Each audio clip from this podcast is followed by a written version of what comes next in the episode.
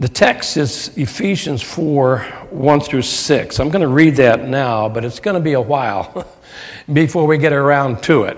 And, uh, and there's a specific reason for that as, as we continue through our thoughts this morning. But if you'd like to follow along, Ephesians 4 1 through 6. As a prisoner for the Lord, then I urge you to live a life worthy of the calling you have received.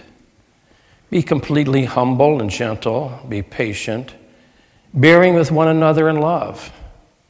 Make every effort to keep the unity of the Spirit through the bond of peace. There is one body and one Spirit, just as you were called to one hope, where you were called one Lord, one faith, one baptism, one God and Father of all, who is over all and through all and in awe. One of the saddest passages within the epistles is recorded in 1 Corinthians chapter 11. Everything contrary to what we have just read is addressed by the Apostle Paul's scathing reprimand of the church in Corinth. These are the words of Paul to that fellowship, that church. In the following directives, I have no praise for you, for your meetings do more harm than good. In the first place, I hear that when you come together as a church, there are divisions among you, and to some extent, I believe it. When you come together, it is not the Lord's Supper you eat. For as you eat, each of you goes ahead without waiting for anybody else. One remains hungry, another gets drunk. Don't you have homes to eat and drink in? Or do you despise the church of God and humiliate those who have nothing? What shall I say to you? Shall I praise you for this? Certainly not. Paul called out the church for the absence of love for one another, for their selfishness, gluttony, drunkenness, arrogance, irreverence, indifference, and disunity.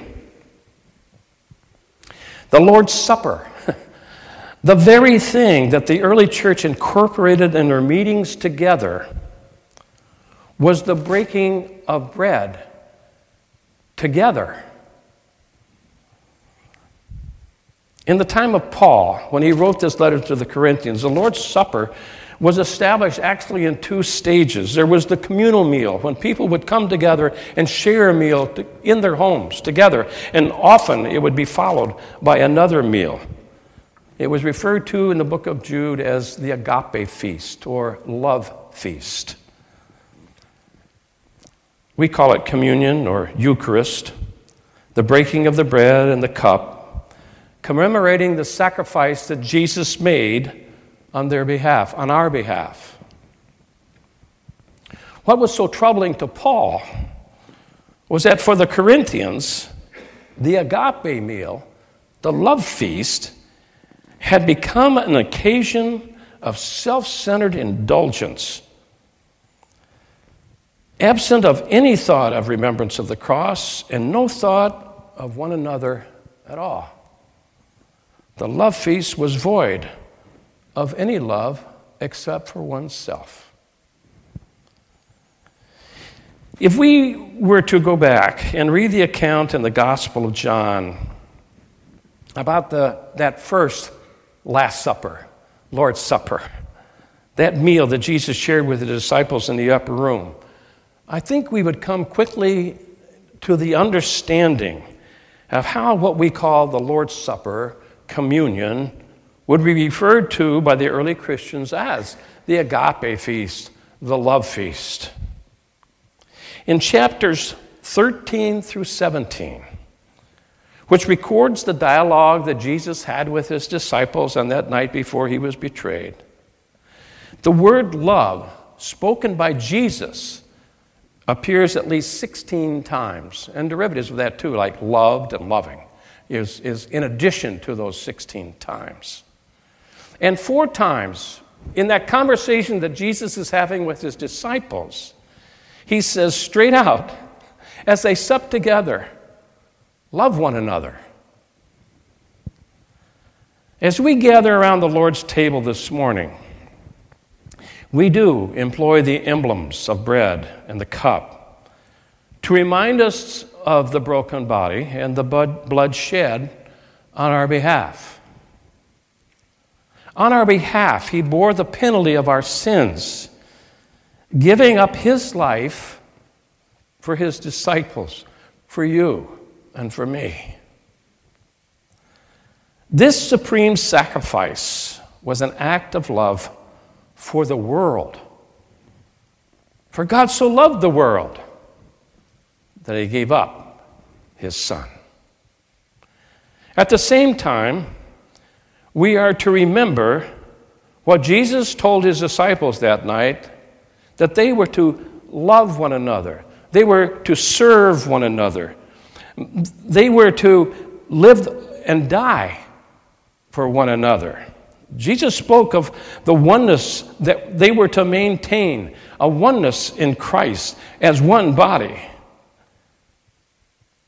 In those final words spoken to his disciples in the upper room, or I should say, possibly overheard, as those words were a prayer to his heavenly Father, Jesus said this I do not ask for these only, but also for those who will believe in me through their word, that they may all be one just as you, Father, are in me, and I in you, that they also may be in us, so that the world may believe that you have sent me.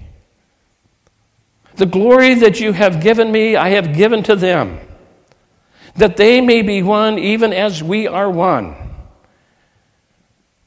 I and them, and you and me, that they may be perfectly one.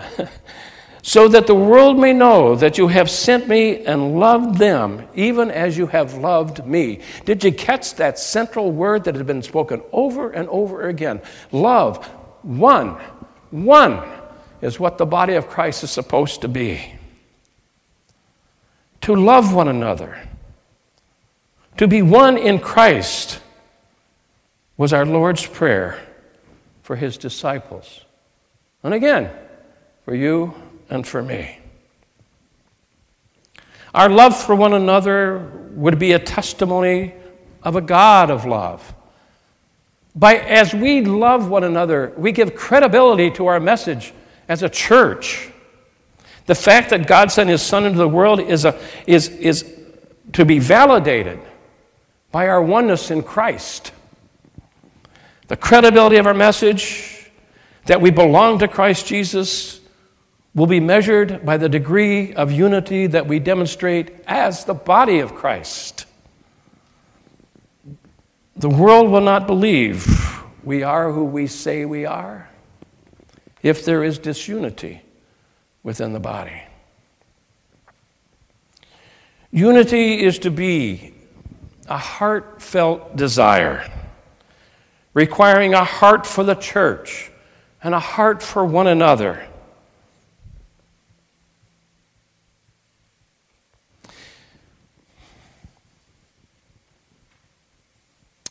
I. Uh, I'm hesitant to. Uh, I, w- I want to be understood here. This isn't anything about Ron. But I believe the practice of the church is to be that we so love one another that those who are part of our fellowship are in our mind constantly. Constantly. And I can tell you for a fact that as I look into your faces, of how often you come to mind during the week. And you're prayed for because you're my brother my sister.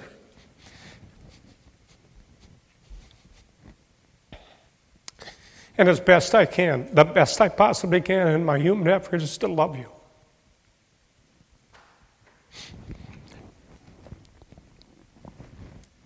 Doggone it, I wasn't going to do this. I wasn't even going to share that with you, but that's how I've been feeling all week long and working on this sermon. I love you guys. it, and it is, it's a kind of love that just, it's like a love for your child. It's a, like a love for your mate. It's a, like, like a love for a friend that they, they just on your mind and in your heart constantly. I don't know all the stuff that you're going through. I don't know what you're dealing with in, you know, minute to my minute in your life. But I know you got struggles. I know you got challenges. I know some of you are dealing with illnesses. I know some of you are dealing with major problems within the work environment. There's some people who are here are not here today and they want to be. And those are the very things that prompt the prayers is to recognize that we are to share the burdens of one another. We are to invest our lives into one another. And this is the very thing that Jesus was asking his disciples to do in that upper room. It isn't you take supper and you go outside and you think, yeah, that was a great meal. It's a buying into the body of Christ, which means we belong to each other. We are to be connected to one another. And what one does can affect the, the, what the other does as well. I apologize for the emotion in all this, but I really believe the church is to be a total unity in love with Christ first and then for one another. I don't know if you've seen it. Uh, I apologize for this. Facebook. But I, I have seen four or five posts this week on Facebook about the pastor of what the pastor goes through. And it lists this, this, this uh, empathy for his people and, and, and being on call 24 7 and all those things that are true. And I, uh, you know, I can tell you that most of the things that were portrayed in that, that, that, that post are true, except I would, I would take issue to this. It is not just to be the pastor. Listen, I, I have felt your love. I know, I know. Doggone I know you love me. and that's exactly what we're supposed to do. We not only are supposed to be able to give the love, but acknowledge of how we are loved by one another. Ah, this is a rich fellowship. And I'm, I'm excited for Matt. Man, I've lost this sermon already. I don't know where I'm going with this thing. I'm excited for Matt and Jess to come because you know what? I want them to experience the love that is portrayed by you as a people who are in Christ. You know what it is to be loved, and you know how to love. And I encourage you don't let up now. Don't let up now. Boy, where am I here? Mm. I, I think I found it here. I, I made the statement that this unity that we are to have because of the love that we have for one another is to be a heartfelt desire. It comes from the heart. We, it isn't just getting along with one another, it isn't just working with one another. It is being a part of one another. So when one hurts, we all hurt. When one rejoices, we all rejoice. It's we experience life together. And yes, we will disappoint one another now and then. It's kind of like the arthritis in the thumbs. When they don't work right, they disappoint me, but they're still a part of me. And so some of you are like arthritis, you know. You can be disappointing, but you're still a part of us. That's not in notes either. I don't know where that came from.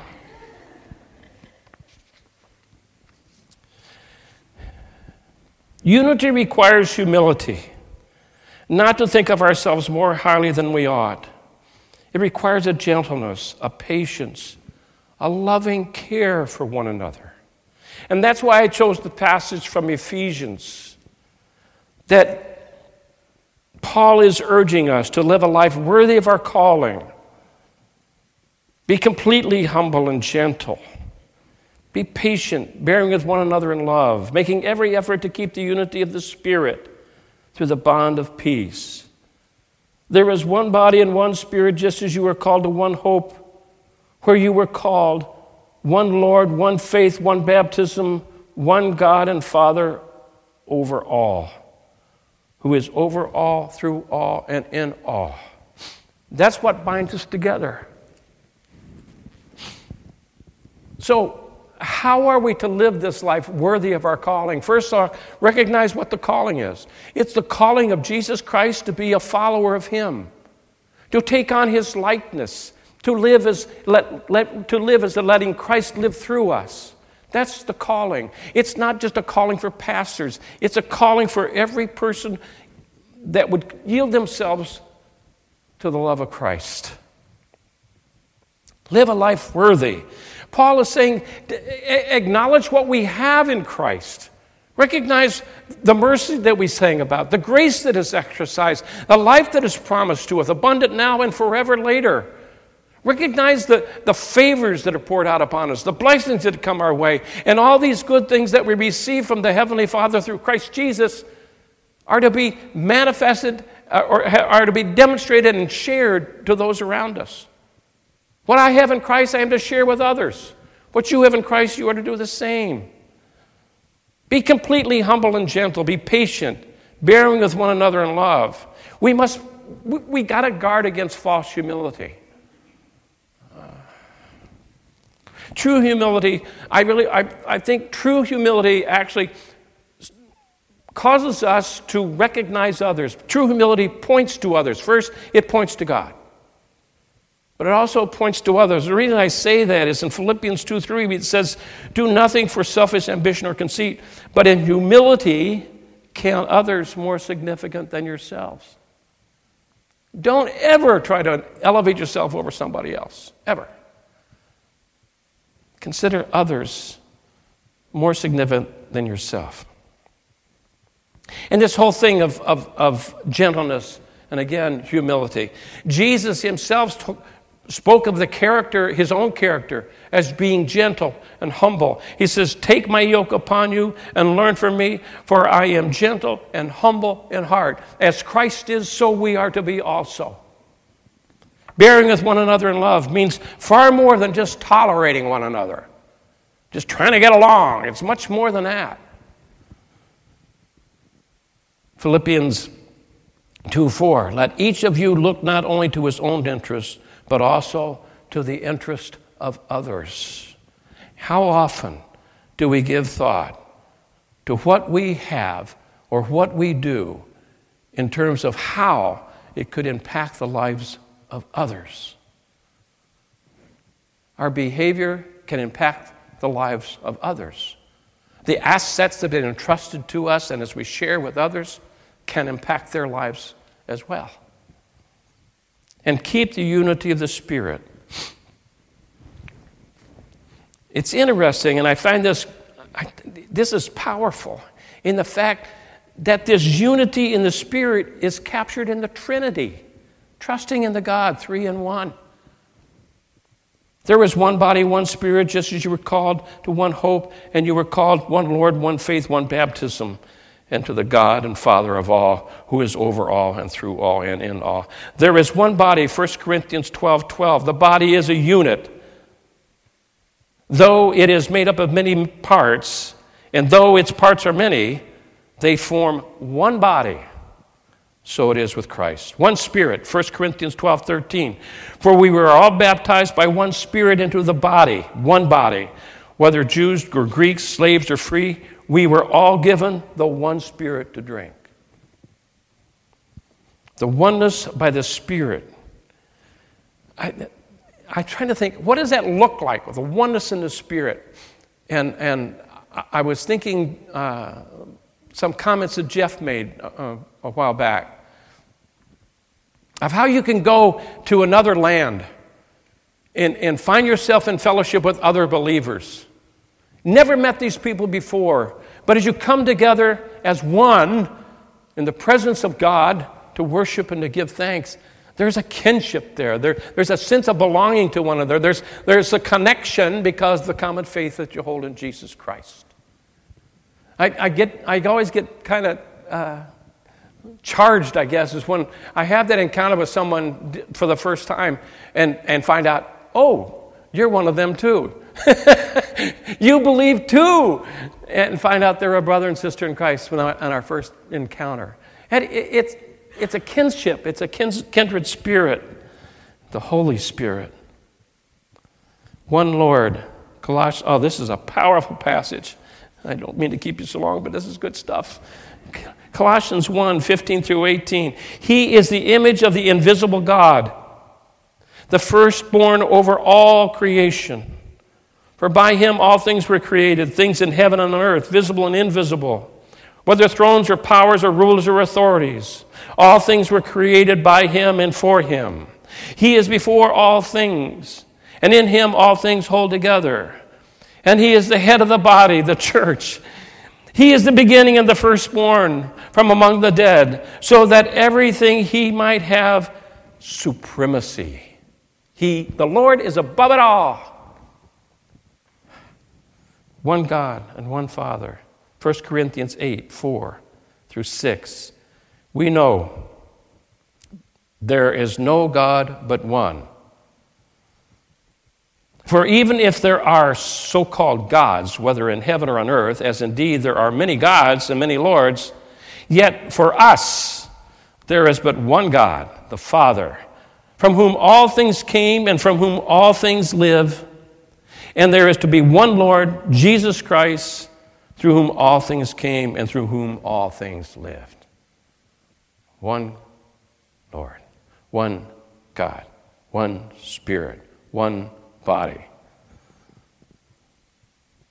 And the Father and the Son and the Holy Spirit, Spirit called us to one faith, one hope, testified by the one baptism in the name of Jesus Christ. Make every effort to keep the unity of the Spirit through the bond of peace. Simply put, the closer we choose to draw to God, the closer we will draw to one another. If we would truly live this principle, not just giving it a superficial nod of, yeah, that's right, but buy into it, there would certainly be a unity within the body of Christ. But more importantly than that, even, a unity between yourself and the Father and the Son and the Holy Spirit. It can't be any more perfect than that. Therefore, as God's chosen people, holy and dearly loved, clothe yourselves with compassion, kindness, humility, gentleness, and patience. Bear with each other and forgive whatever grievances you may have against one another. Forgive as the Lord forgave you. And over all these virtues, put on love, which binds them all together in perfect unity. Bind us together, Lord. Bind us together with cords that cannot be broken. Bind us together, Lord. Bind us together, bind us together in love. There is only one God, there is only one King, there is only one body. That is why we sing. And we will be singing that soon.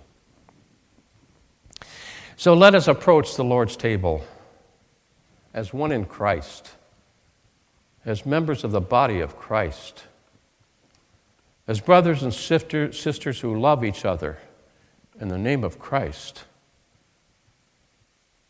a church that is to love one another and to love our neighbor as ourselves.